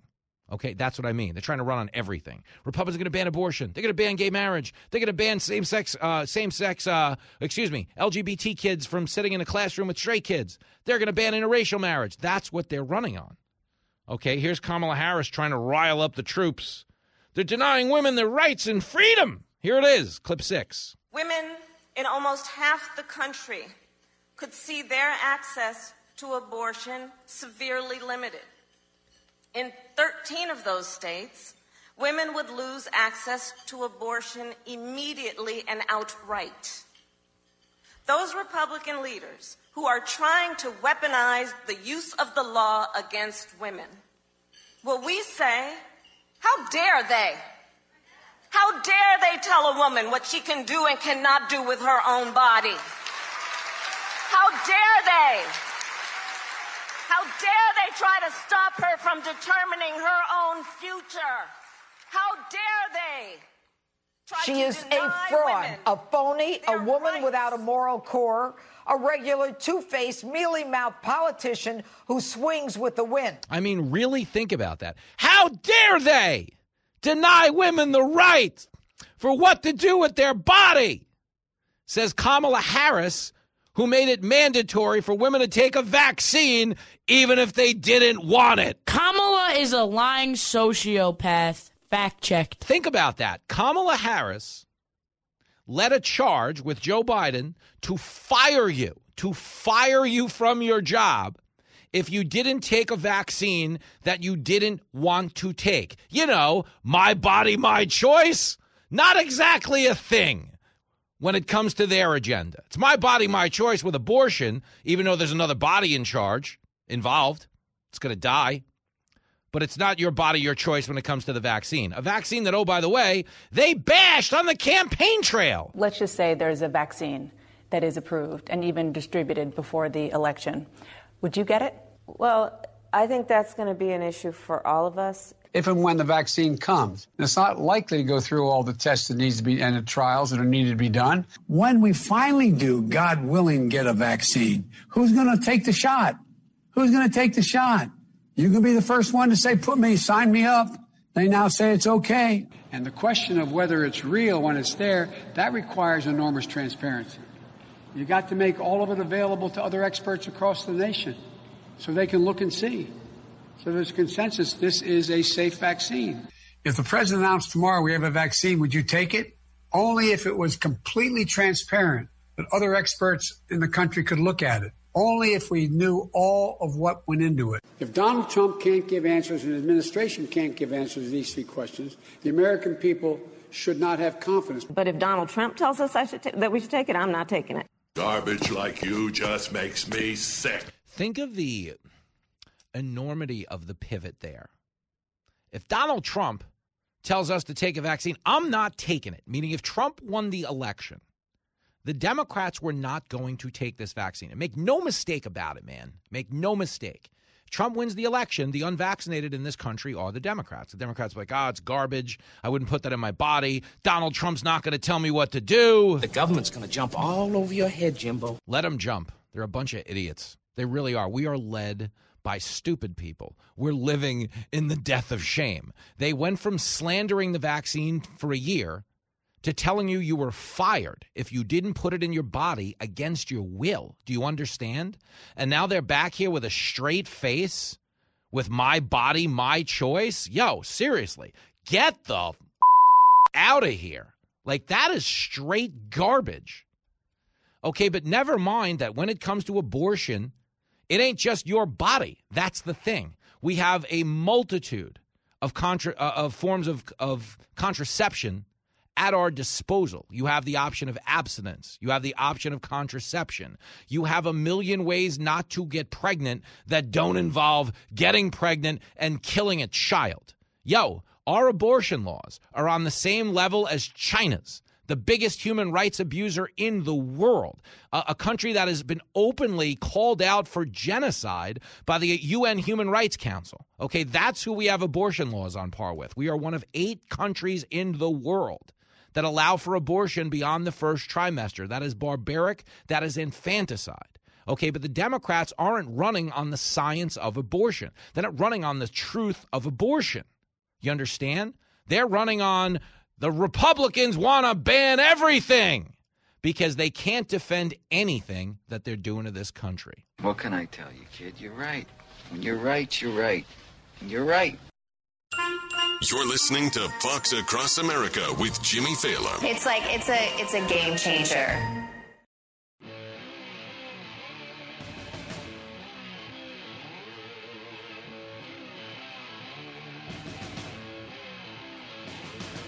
Introducing the Rolex Vice Presidential Model, the watch that lets you track the passage of time just like Kamala Harris. Talking about the significance of the passage of time, right? The significance of the passage of time. So when you think about it, there is great significance to the passage of time. The Rolex Vice Presidential model is so significant, we even made one for kids. And there is such great significance to the passage of time when we think about a day in the life of our children. The Rolex Vice Presidential model, now selling across America and coming soon to the southern border. We've been to the border. We've been to the border. You haven't been to the border. Fox Across America with Jimmy Failla. Listen to the chops by Jenny Failla right there. That was Jenny voice in that sketch. Good job, Jenny Failla. If you're out there, she doesn't listen to this crap. We're married 15 years. She's not lit. I don't think she's ever heard. I don't think she knows I have a radio show. Uh, I kid. She's been on before, and she's the best. Uh, but right now, we're talking about the Rolex vice presidential model, i.e., Kamala Harris, because the Democrats are going in. Okay, we heard it. I've played you some political versions of this. Okay, there are also um, some media versions of this. One of the earliest ones is on the View. It was Joy Behar, but it's gonna. I'm gonna walk you through a montage of where this goes next. I want you to hear it. It's clip 11. My worry is that this is just the beginning. Next, they'll go after gay marriage, and, and maybe maybe uh, uh, the board, the what is it, Brown versus Board of Education? Yeah, they already eroded our voting rights a little yeah. bit. So I see some, I see fascism down the line here. There are a lot of things now on the chopping block. Fundamental rights include interstate travel, include the idea of same-sex marriage, include same-sex relationships, just to name a few. Now this is essentially gone. What's next? in the event that we had a Republican president in 2024, um, that's where we'd be. We'd be at a you know South America style it, nationwide abortion ban in America. What other cases have been decided based on these precedents that could now be in jeopardy? Same-sex marriage. The media is a bunch of losers. I mean, really? Oh, they're gonna get rid of same-sex marriage. Oh, the interracial marriage. Oh, the kids aren't going to be able to play with the other kids. Dude, that's not what this is. You see, what the Democrats have gotten away with for so long, and it's really destructive, man. That's why I push back against this. And I do my show, I kind of aim it at liberals, and I say to you, like, hey, I'm not your enemy. I don't hate you if you think differently than I do, but it, liberals hate me if I think differently than they do. It's very personal for them. But what they run on, what they communicate on, is not what the Republicans are doing but what they claim the Republicans want to do. It's not about what you say, it's about what they can convince people you said. And it was a viable strategy for a long time, but nobody's buying it anymore because they're all full of.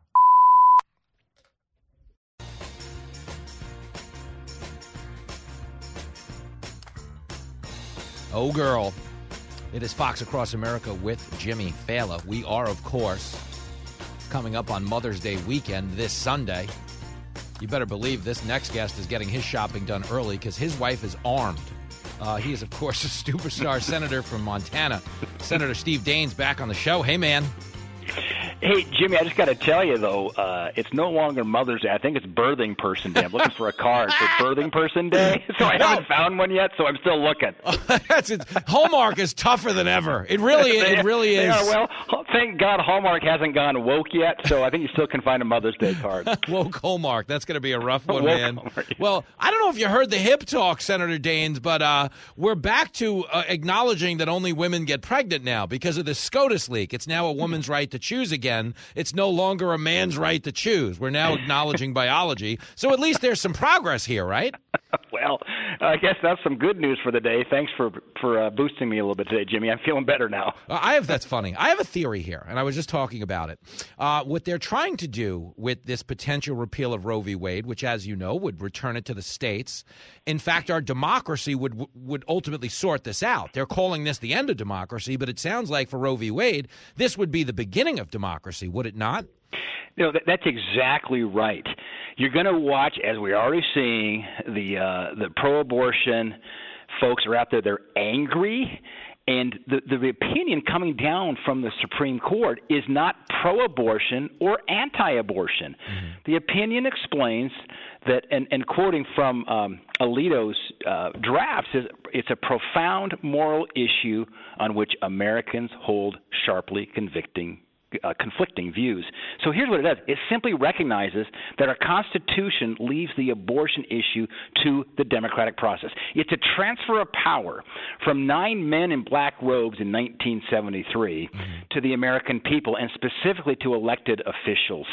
That is exactly the right ruling the court needs to come down with. I was very pleased to see Alito's thoughts on that particular issue. That really sums up because the left is going to make a completely different argument, and frankly, they're going to be misleading the American people as to what this decision actually means. A hundred percent. We're talking to Montana Senator Steve Daines, and I'm already watching that happen because they're not only attacking the, you know, the meaning of the decision, but they're trying to say this is a precedent for Republicans to go in and ban everything else. We're not going to have interracial marriage. Gay kids can't go to school with stray kids. Here's my question to you, and I'm just spitballing here. I feel like the Democrats find them in a position heading in, into the midterms where they don't have anything to run on. So they're now going to try and run on everything, which is vote for us, or the Republicans are going to ban everything that is holy. Do you see a little bit of that going on here, a little opportunism out of this leak? Oh, good grief. Um, Jimmy, that is an obvious statement you just made. What happened here with the court?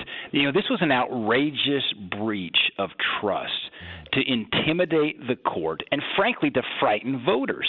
It's a deliberate attempt to cause a political and media wildfire that will intimidate and blow up the independence of the court and create an issue that they can that they want to talk about.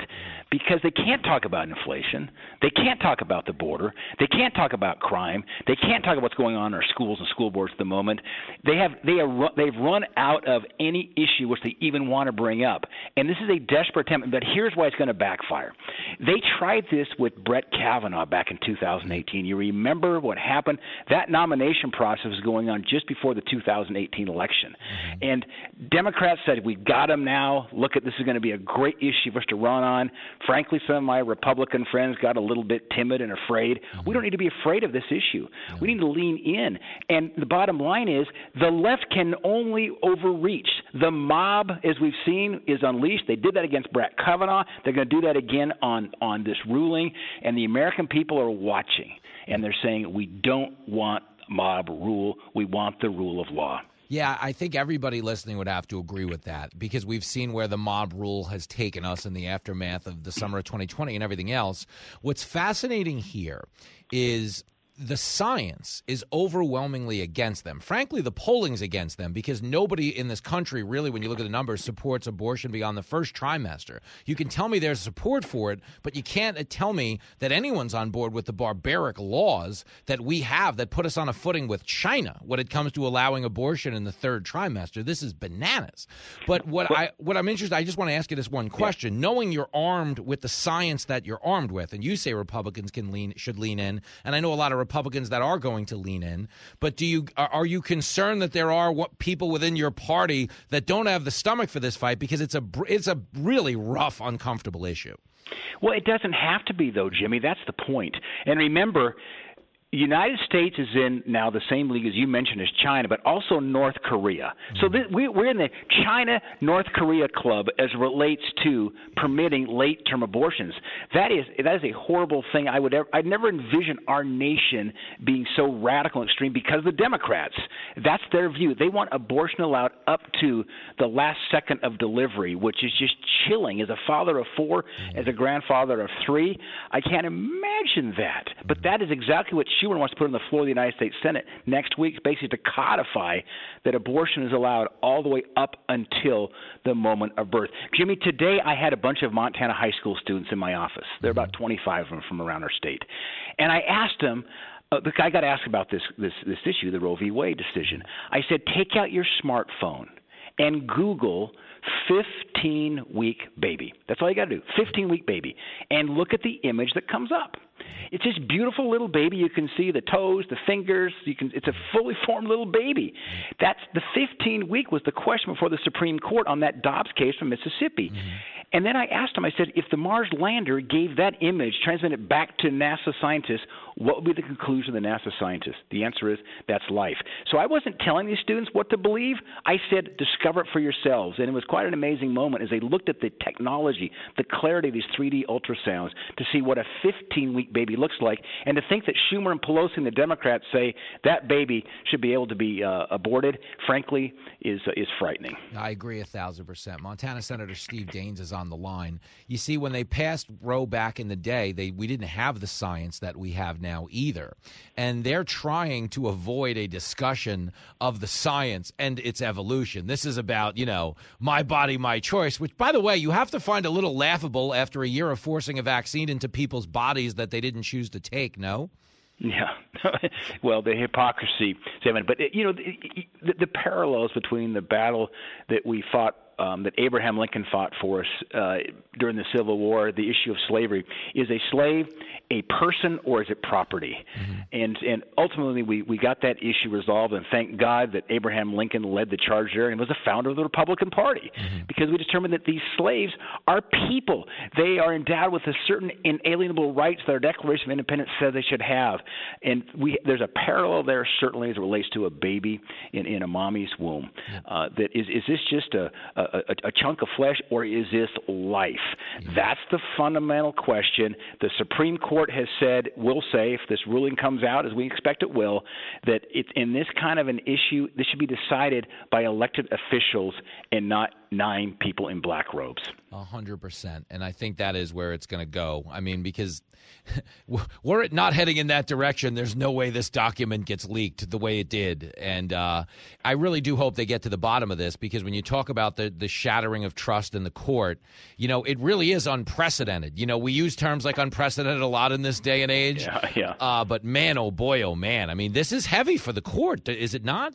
It, it is. It's really heavy. You know, three of my colleagues in the United States Senate have served as law clerks for Supreme Court justices. Mm-hmm. Uh, it's Mike Lee, Ted Cruz, and Josh Hawley. Mm-hmm. Yesterday at lunch, our Republican Senate lunch, uh, Leader McConnell asked the three of them just to comment because they've all been law clerks. Th- this leak came from a law clerk. Yeah. Each justice is allowed four clerks. So this is a very, very tight knit group of people. And to think that somebody would breach that trust, it truly forever damages the Supreme Court. Because, as you know, Jimmy, uh, Justice Scalia had a wonderful relationship with, with Ginsburg. I mean, mm-hmm. no matter if you are on the left or the right, the justices have such respect for each other and such honor and decorum.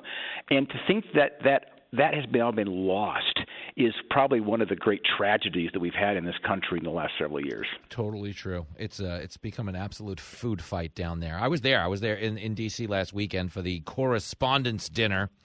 And uh, I'll tell you what, you, will never feel better about your own drinking than if you hang out in D.C. on a weekend. Wow. I try not to hang out here on weekends, Jimmy. I try to get back to Montana. Yeah, well, they are. They're draining the swamp in a totally different manner down there. Holy hell. What a town. But yeah, you're right to get back to Montana. So my best to Mrs. Daines. I hope you guys have a big Mother's Day weekend, my man. We do. Uh, uh, she's mama of our four children and three grandchildren. She's a sweetheart. We're looking forward to having a, a great Mother's Day weekend in Montana. Well, don't mess it up and get shot, my man. Good luck. I see you won't. soon. All right. Thanks. All right. Thanks. Senator Steve Daines from the great state of Montana. Uh, yo, the science on this. Did you hear what he said? It's interesting. If you're having this debate later, oh, listen. My job is not to tell you how to think. I say this all the time. I just want you to make informed decisions, not decisions that originate in hyperbole, not decisions that originate in some type of political motivation, but just decisions. Go Google a baby at 15 weeks. Tell me what you're looking at and whether or not you'd be comfortable killing that. Now, honestly, most people who go and get abortions understand are oftentimes divorced from that reality. They don't know what a baby is at 15 weeks. They don't know what their options are and understand the nuance and the impossibility of this issue. You're a scared teenage kid, you don't know where to turn, you think your parents are going to kill you, you know, I, I, carrying this thing to term destroys my social life. Like I understand that it's not as simple as you know people on the right taking the moral high ground and saying how dare you do this? You're awful. Okay? Because uh, there are so many factors that go into every decision we make as human beings and we're all flawed. Nobody more than me. Okay? I have made some of the stupidest decisions you've ever heard. Have you seen the jackets i wear on national television just for that alone? So i get it. I completely get it. But what i'm hoping to see happen here with this issue is everybody everybody develops a firm understanding, a firm grasp of what these abortion laws currently constitute. Because we are, as the senator said, on a level footing with North Korea, dude. North Korea and China.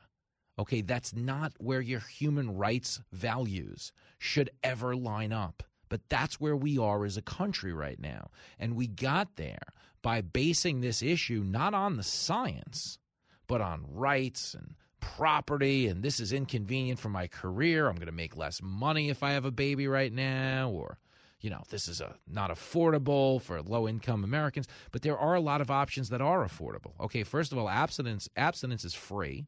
Okay but again i know that's not a realistic option for most of the world so i'm not going to sermonize from a high horse because believe me abstinence was not an option for me at that age Okay, I'm married now. Now it's always an now it's always an option.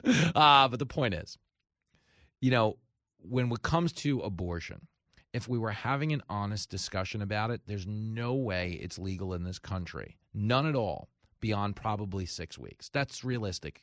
You know, to people on the right who want me to be like a pro life crusader, okay, I, I'm with you but I'm telling you the way this country is constituted, the way certain states are going to vote, there's no world where we're just not going to have abortion across the board. That's not common, And anybody who tells you it is is lying to you. As is anybody who tells you they, you know, they hate women. You know, the Republicans are going to take away interracial marriage and gay kids can't go to school with straight kids. The problem with this day and age that we live in is the news cycle is so omnipotent now there's news on your phone 24 hours a day. There's news on the TV 24 hours a day. There's news in your watch. There's news in your car. There's news on your computer. There's news on your tablet. Okay, if you turn on Madden to play football with your son like I did last night, you're going to get a, a, a actual disclaimer about using inclusive language and being friendly to marginalized community. The social justice is everywhere. And people in political times feel like the only way to cut through is to communicate in the most extreme ways imaginable. So that's why you hear people like Elizabeth Warren saying the Republicans are trying to kill women and they don't care about gay people. They're trying to just, it's a catch all. They're trying to get everybody riled up so they'll take their side. But the one thing we're not discussing are the people who are affected the most by this abortion debate, and that's babies. So, what I'd like to see happen for both sides to have a realistic compromise is I'd like to see an honest, informed discussion, debate about what we really know to be true. And then I think there's a really easy way to reach a conclusion that's good for everybody. Okay, still sadly, not for the babies. And I know that sucks to hear, but I don't have the power as a talk show host to just make it go away. But I do have the power to inform millions of people and get this debate to a place of reason. Sadly, they don't really want that in Washington because the more divided, the more heated this becomes, the more money they can raise. Bingo. You're listening to the show that Standard & Poor describes as Standard & Poor. I would say he's incompetent, but I don't want to do that because that's not nice. This is Fox Across America with Jimmy Fallon.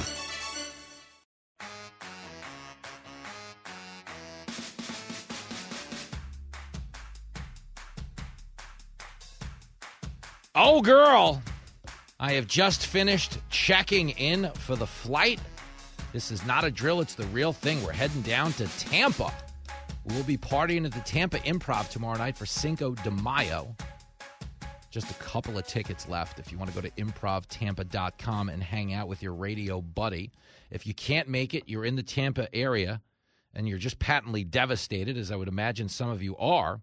Uh, myself and producer Mike Advensky will be appearing with the fine folks at WHBO on Friday from 4 to 6 p.m.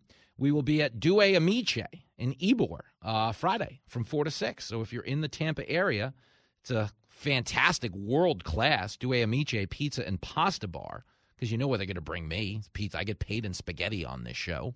Uh, but we're going to be hanging out after we get off the air Friday. We'll be at Due Amiche. So if you're in the Ybor area, come on down, hang out with me and Mikey. Hopefully, we'll be sobered up from Thursday night's show by then. It's going to be a wild one down in Tampa. You see, when I leave town, these are considered like Amish rum springers. Jenny lets me off the farm and just says, you know, try to come back alive. You've got a son. And uh, we're going to do everything we can to cheat death in the next 72 hours. Yo, if you follow my career, and a lot of you do, and thank you, and you're super supportive, and it's amazing and it's wonderful. But it really is trending in such an insane direction right now that I have not sat still in like I feel like five months. Like I have been so patently busy and exhausted and crazy. Last last week we did Gutfeld, drove overnight to Pittsburgh, did our radio show, went straight to an awards banquet with Herschel Walker, did some stand up, shut that down, drove overnight to D.C., did more radio, and then hit the D.C. cocktail scene for the correspondence dinner. Saturday I did another hour of TV, hit the correspondence dinner, did another uh, hit on TV after the correspondence dinner, got in the car with Kennedy, drove home Sunday morning, only to do more TV on Sunday, go to bed for five hours, get back here on Monday to do America's Newsroom, and then host my show and do Kennedy and blah, blah, blah. The point is, I'm a pretty busy dude these days. I don't get a lot of opportunity to just really blow off steam. The next 72 hours is me doing what I love radio and stand up. And if you're around to see it, it is going to be insanity. There is a force of nature coming down to the Tampa area. So bring plenty of money for bail and bring plenty of money for strippers. Because if you know anything about my producer, man, oh boy, oh man, is he ready to give back to the community. Mikey's even crazy enough to eat the strip club buffet. I know. I've I've advised him as such, so I'll do my best to play some defense. But we're out of here. The show's over. We'll see you in Tampa. Be a Republican, be a Democrat. Just don't be a